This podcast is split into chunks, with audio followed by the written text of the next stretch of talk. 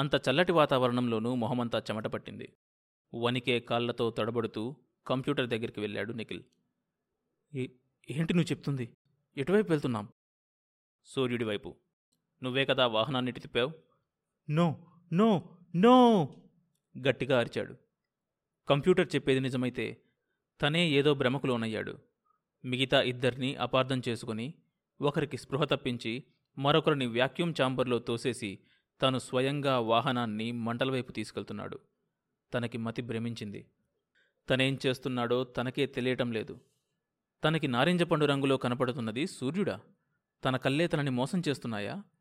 అతడు కంప్యూటర్ని తిరిగి ప్రశ్నించబోతూ ఉండగా రిలీజ్ బటన్ దగ్గర ఎర్ర లైట్ వెలిగింది. వాహనం తలుపు తెరవబడుతోంది.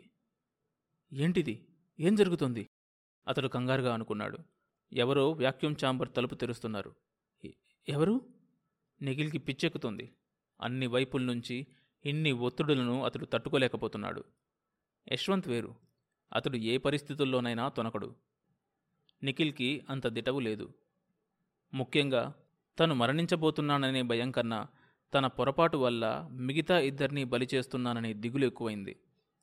ఒకవేళ తనది పొరపాటైతే ఈ వాహనపు కంట్రోల్ని తిరిగి రాయికి అప్పగిద్దామనే ఉద్దేశంతో అతడు వాక్యూమ్ ఛాంబర్ వైపు వెళ్ళబోయాడు. చిన్న చప్పుడుతో అది బ్లాక్ అయింది. ఎవరో కొట్టినట్టు నిఖిల్ స్థానువై నిలబడిపోయాడు. ఈ గది తలుపు తాళం పడిందంటే వాహనం నుంచి ఎవరో బయటికి వెళ్ళడానికి ఆయత్తమవుతున్నారన్నమాట. బయట శూన్యం నిస్తేజంగా ఉంది. గంటకి కొన్ని లక్షల మైళ్ళ వేగంతో వాహనం సాగిపోతున్నా పక్కన ప్రామాణికం లేదు కాబట్టి ఆ విషయం తెలియటం లేదు. రాయ్ రాయ్ నిఖిల్ కంఠం రుద్ధమైంది. నేను పొరపాటు చేశాను రాయ్, వెళ్ళిపోకు, తలుపు మూసేయి, వద్దు రాయ్, నువ్వొక ఉపగ్రహంగా మారిపోతావు, వాహనాన్ని వదిలిపెట్టకు, నువ్వు భూమిని చేరుకోవాలి. ఎంత అరిచినా అతడికి వినపడదని తెలిసి కూడా నిఖిల్ మైక్లో అరుస్తున్నాడు. అంతలో లైట్ ఆరిపోయింది. రాయ్ వాహనాన్ని వదిలి శూన్యంలోకి అడుగుపెట్టాడు. వాహనం నుంచి విడబడగానే అతడు కూడా ఆ వేగానికి దానితో పాటు కొంత దూరం ప్రయాణం చేసి వేగంలో వచ్చిన తేడా వల్ల దానికి దూరమయ్యాడు. న్యూటన్ చలన సూత్రాన్ని అనుసరించి ఏ విధమైన అడ్డు లేకపోవడం వల్ల అతడు ఆ శూన్యంలో తిరుగుతూనే ఉంటాడు. ఏదైనా అయస్కాంత క్షేత్రంలో ప్రవేశించే వరకు అలా పరిభ్రమించి తర్వాత బూడిదగా మారిపోతాడు. ఈలోపు ఆక్సిజన్ అయిపోతే దానికి ముందే మరణిస్తాడు. అతడిలా ఎందుకు చేశాడు అని ఆలోచించడం లేదు నిఖిల్. ప్రాణాలు ఎలాగూ పోయేటప్పుడు వ్యాక్యూమ్ ఛాంబర్లో చేతులు ముడుచుకొని చావడం కన్నా బయటపడి ఏదో విధంగా ఆఖరి అవకాశం కోసం వెతుక్కోవడం మంచిదని భావించుంటాడు రాయ్. కంటికి అడ్డుపడిన నీటి పొరగుండా అతడు టీవీ వైపు చూశాడు. తెల్లటి కాగితం మీద సన్నటి చుక్కలా కనిపిస్తున్నాడు రాయ్. దూరం ఎక్కువయ్యే కొద్దీ అతడు మరింత చిన్నగా గోచరమవుతున్నాడు. క్రమక్రమంగా తెర మీద నుంచి అతడి ఆకారం అదృశ్యమయ్యింది. నిఖిల్ తన జుట్టులో వేళ్లు జొనిపి తల పట్టు కూర్చున్నాడు. అనవసరంగా వాళ్ళ వాహనంలోకి అనుకోని అతిథిగా తాను ప్రవేశించాడు. ఏదో భూతం ఆవహించినట్లు గతిమార్చి ఇద్దరి ప్రాణాలు తీసుకున్నాడు. దేశానికి కొన్ని కోట్ల రూపాయల నష్టం కలిగించాడు. అతడికి శ్రీజ గుర్తొచ్చింది. తను చేసిన తప్పు ఆమెకు తెలియదు. ఆమెకే కాదు, ప్రపంచానికి తెలియదు. శూన్యంలోకి ప్రవేశించిన అంతరిక్ష నౌక అక్కడ ఏదో ప్రమాదం జరిగి సూర్యుడి దిశగా వెళ్ళిపోయిందని భూలోకవాసులు అనుకుంటారు. అతడు మృత్యువుని ఆహ్వానిస్తూ క్షణాలు లెక్క పెట్టుకుంటూ కూర్చున్నాడు. పక్కనున్న పైలట్ ఇంకా స్పృహ తప్పిపడున్నాడు. అతడికి తెలివి తెప్పించే ప్రయత్నమేమీ చేయలేదు నిఖిల్. మరణం ఎలాగూ తప్పదని తెలిసినప్పుడు స్పృహలో లేకుండా ఉన్న సమయంలో ప్రాణం పోవడమే మంచిది. అతడు ఇంధనం వైపు చూశాడు. ముళ్ళు క్రమంగా కిందకి దిగుతోంది. అప్పుడు వినిపించింది అతడికి సన్నటి బీమింగ్ శబ్దం. తాను ముందు దాన్ని పట్టించుకోలేదు. ఎదురుగా కనిపిస్తున్న నారింజ పండు ఆకారాన్ని చూస్తున్నాడు. మరింత దగ్గరవడంతో అదిప్పుడు ఫుట్బాల్లా కనిపిస్తోంది. అతడికి అదేంటో అర్థం కావట్లేదు. రాయ్ చెప్పిన పద్ధతిలో అది సూర్యుడై ఉండాలి. అసంభవం. పైగా ఇంత సమీపం వరకు వెళ్ళినా మండిపోకుండా ఉండగలగడం అసాధ్యం. బీమింగ్ శబ్దం ఎక్కువైంది. సన్నగా వినిపిస్తోంది ఇప్పుడు. హలో హలో అని అరిచాడు. Receiving earth, receiving. ఏమయ్యారు? ఇంతసేపు సంబంధాలు తెగిపోయాయి.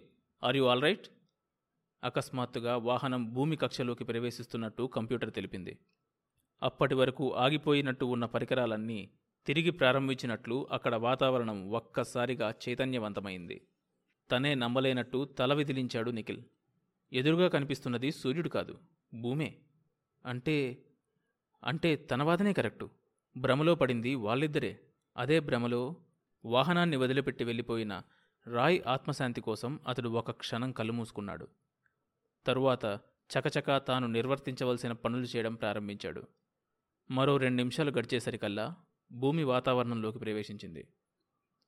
ఒకసారి భూమి చుట్టూ ప్రదక్షిణం చేసి రాస్ వైపు దిగడం ప్రారంభించింది.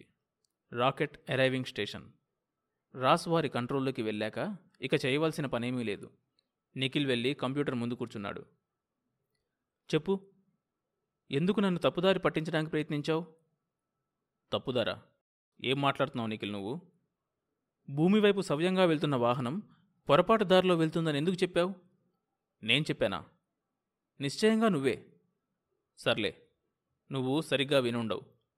డామిట్ అరిచాడు నిఖిల్. కంప్యూటర్ మౌనం వహించింది.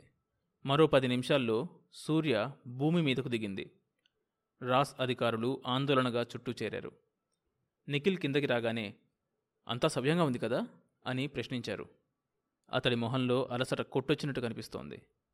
గాఢంగా విశ్వసిస్తూ రాయిని కోల్పోయాం అన్నాడు. అతడు చెప్పింది వారికి అర్థం కాలేదు. అతడు క్లుప్తంగా జరిగిందంతా వివరించాడు. వింటున్న అందరి ముఖాలు పాలిపోయాయి. సరిగ్గా అరగంటలో అత్యవసర సమావేశం మొదలైంది. యశ్వంత్ ప్రశ్నలు అడగడం ప్రారంభించాడు. నిఖిల్ వాటికి సమాధానాలు చెప్పసాగాడు.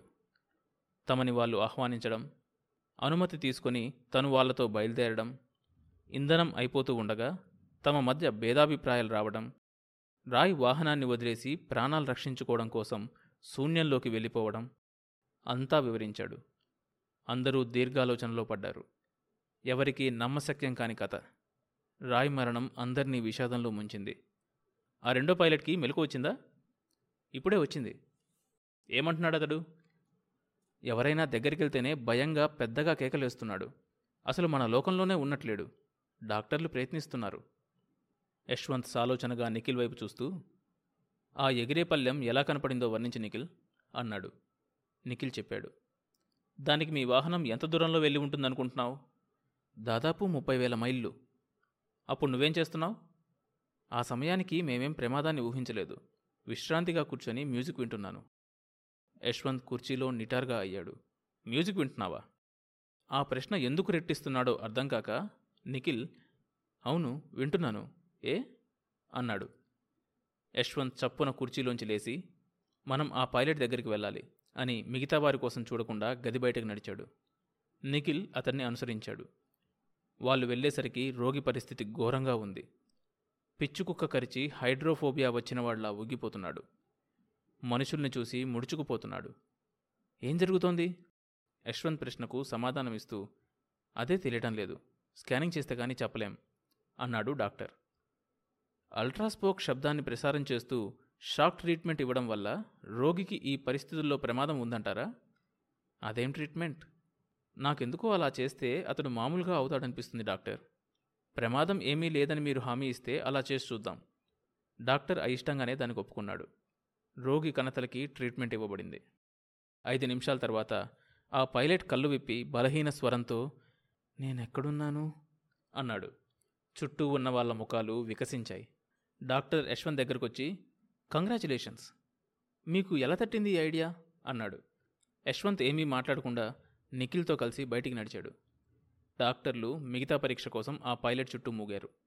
నిఖిల్, యశ్వంత్ ఎన్ఎస్ఆర్ఐ వైపు వెళ్తున్నారు. నువ్వు ఆ సమయంలో మ్యూజిక్ వింటూ ఉండడమే నిన్ను, వాహనాన్ని రక్షించింది నిఖిల్ అన్నాడు యశ్వంత్. నిఖిల్ అతడి వైపు ఆశ్చర్యంగా చూశాడు. యశ్వంత్ గాఢమైన ఆలోచనలో ఉన్నట్టు మాట్లాడసాగాడు. ఆ పల్లెంలో ఉన్న మాయాస్ మనుష్యుల కన్నా ఎన్నో రెట్లు తెలివైన వాళ్ళు, సాంకేతికంగా అభివృద్ధి చెందిన వాళ్ళు అయి ఉండాలి. ఆ గ్రహాంతర వాసులు మిమ్మల్ని మీ వాహనంతో సహా తమ లోకానికి తీసుకువెళ్ళడానికో లేక పూర్తిగా మిమ్మల్ని నాశనం చేయడానికో ప్రయత్నించారు. అయితే దానికి వాళ్ళు తమ శక్తి ఉపయోగించకుండా టెలీపతి ద్వారా మిమ్మల్ని కంట్రోల్ చేశారు. టెలీపతి? అవును, అంతకన్నా వేరే పదం దొరకటం లేదు నాకు. కానీ కంప్యూటర్ కూడా తప్పు చెప్పింది. అందుకే అంతకన్నా పెద్ద పదం దొరకటం లేదు అన్నాను. మనకు తెలిసిన విజ్ఞానం చాలా తక్కువ నిఖిల్. నువ్వు వాళ్ళ శబ్ద తరంగాలకి అతీతంగా మ్యూజిక్ వింటూ ఉండడమే నిన్ను ఆ భ్రమలో పడకుండా రక్షించింది. ఇదంతా నేను ఊహిస్తుందే సుమా, నా లాజిక్ తప్పు కూడా అయ్యుండొచ్చు. ఆ గ్రహాంతరవాసులు మిమ్మల్ని ఎంత మాయలో పెట్టారంటే చివరికి మీకు భూమి సూర్యుడిలాగాను వాళ్ళ వాహనం భూమిలాగాను కనిపించింది. నువ్వు మూర్ఖంగా సూర్యుడి వైపు వెళ్ళిపోతున్నావన్న భ్రమలో రాయ్ మిమ్మల్ని వదిలి శూన్యంలోకి వెళ్ళిపోయాడు. కానీ కంప్యూటర్ అనుమానం తీరనట్టు అన్నాడు నిఖిల్. వంద సంవత్సరాల క్రితం మనిషి టెలిపతిని నమ్మేవాడు కాదు నిఖిల్. రీజనింగ్ లేకుండా ఏదీ ఉండదు. సైన్స్ పురోగమించే కొద్దీ శబ్ద ప్రకంపనాలు మనిషి మీద ఏ విధమైన ప్రభావం చూపిస్తాయో తెలుసుకుంటూ వచ్చాం. దివ్యదృష్టి, అవతలి మనిషిని మనం కంట్రోల్లోకి తెచ్చుకునే టెలిపతి, ఇవన్నీ ఇంకా మనకి అంతుబట్టడం లేదు. కానీ ఆ మాయాస్ మనకన్నా సాంకేతికంగా ముందుకెళ్ళి మన కంప్యూటర్ని కూడా తమ ప్రభావంలోకి తీసుకున్నారు. అలాంటి వాళ్లతో మనం త్వరలో యుద్ధం చేయబోతున్నాం. అప్పటి వరకు ఆసక్తిగా వింటున్న నిఖిల్ ఆ చివరి మాటకు ఉలిక్కిపడి, యుద్ధమా అన్నాడు. వాళ్ళు కావాలనుకుంటే మీ ముగ్గురితో స్నేహ సంబంధాలు ఏర్పరచుకోవచ్చు. మీరు అంతరిక్షంలో తిరుగుతున్నారని వాళ్ళకి తెలుసు. నా ఊహ నిజమైతే మీ పేర్లు, మీరు మాట్లాడుకునే భాషతో సహా వాళ్ళకి ఈ పాటికి అర్థమై ఉండాలి. అయినా ఎందుకు మిమ్మల్ని మోసం చేశారు? అంత ఆధునిక విజ్ఞానం ఉన్నవాళ్ళు కావాలనుకుంటే తమ వాహనాన్ని మీకు దగ్గరగా తీసుకొచ్చి సంధానం చేయొచ్చు కదా. నాకెందుకో ఆ మాయాస్ చాలా ప్రమాదకరమైన వాళ్ళుగా తోస్తున్నారు. అతడి మాటలు పూర్తి కాలేదు. తలుపు డఢాలను తోసుకుంది. వాయుపుత్ర గుమ్మం దగ్గర నిలబడి ఉన్నాడు. అతడి చేతిలో కంప్యూటర్ అందించిన కాగితం ఉంది. అయితే అతడి మొహంలో డీకోడ్ చేసిన ఆనందం కనపడటం లేదు. భయం కొట్టొచ్చినట్టు కనపడుతోంది. వాయుపుత్ర చెయ్యి వణుకుతున్నట్టు కదులుతోంది. ఆ తర్వాత ఏం జరిగింది తెలియాలంటే ఈ షోలోని నెక్స్ట్ ఎపిసోడ్ వినండి. ప్రతి సోమవారం మరియు బుధవారం కొత్త ఎపిసోడ్స్ రిలీజ్ అవుతాయి. ఈ షోని మీరు Apple podcast, Google podcast, Spotify, Amazon music, Gaana కానీ మరి ఏ ఇతర ప్లాట్ఫామ్స్లోనైనా సబ్స్క్రైబ్ చేసుకొని వినొచ్చు. కొత్త ఎపిసోడ్ రిలీజ్ అయినప్పుడు మీకు తెలియడానికి నోటిఫికేషన్ టర్న్ ఆన్ చేసుకోండి. అప్డేట్ వస్తుంది.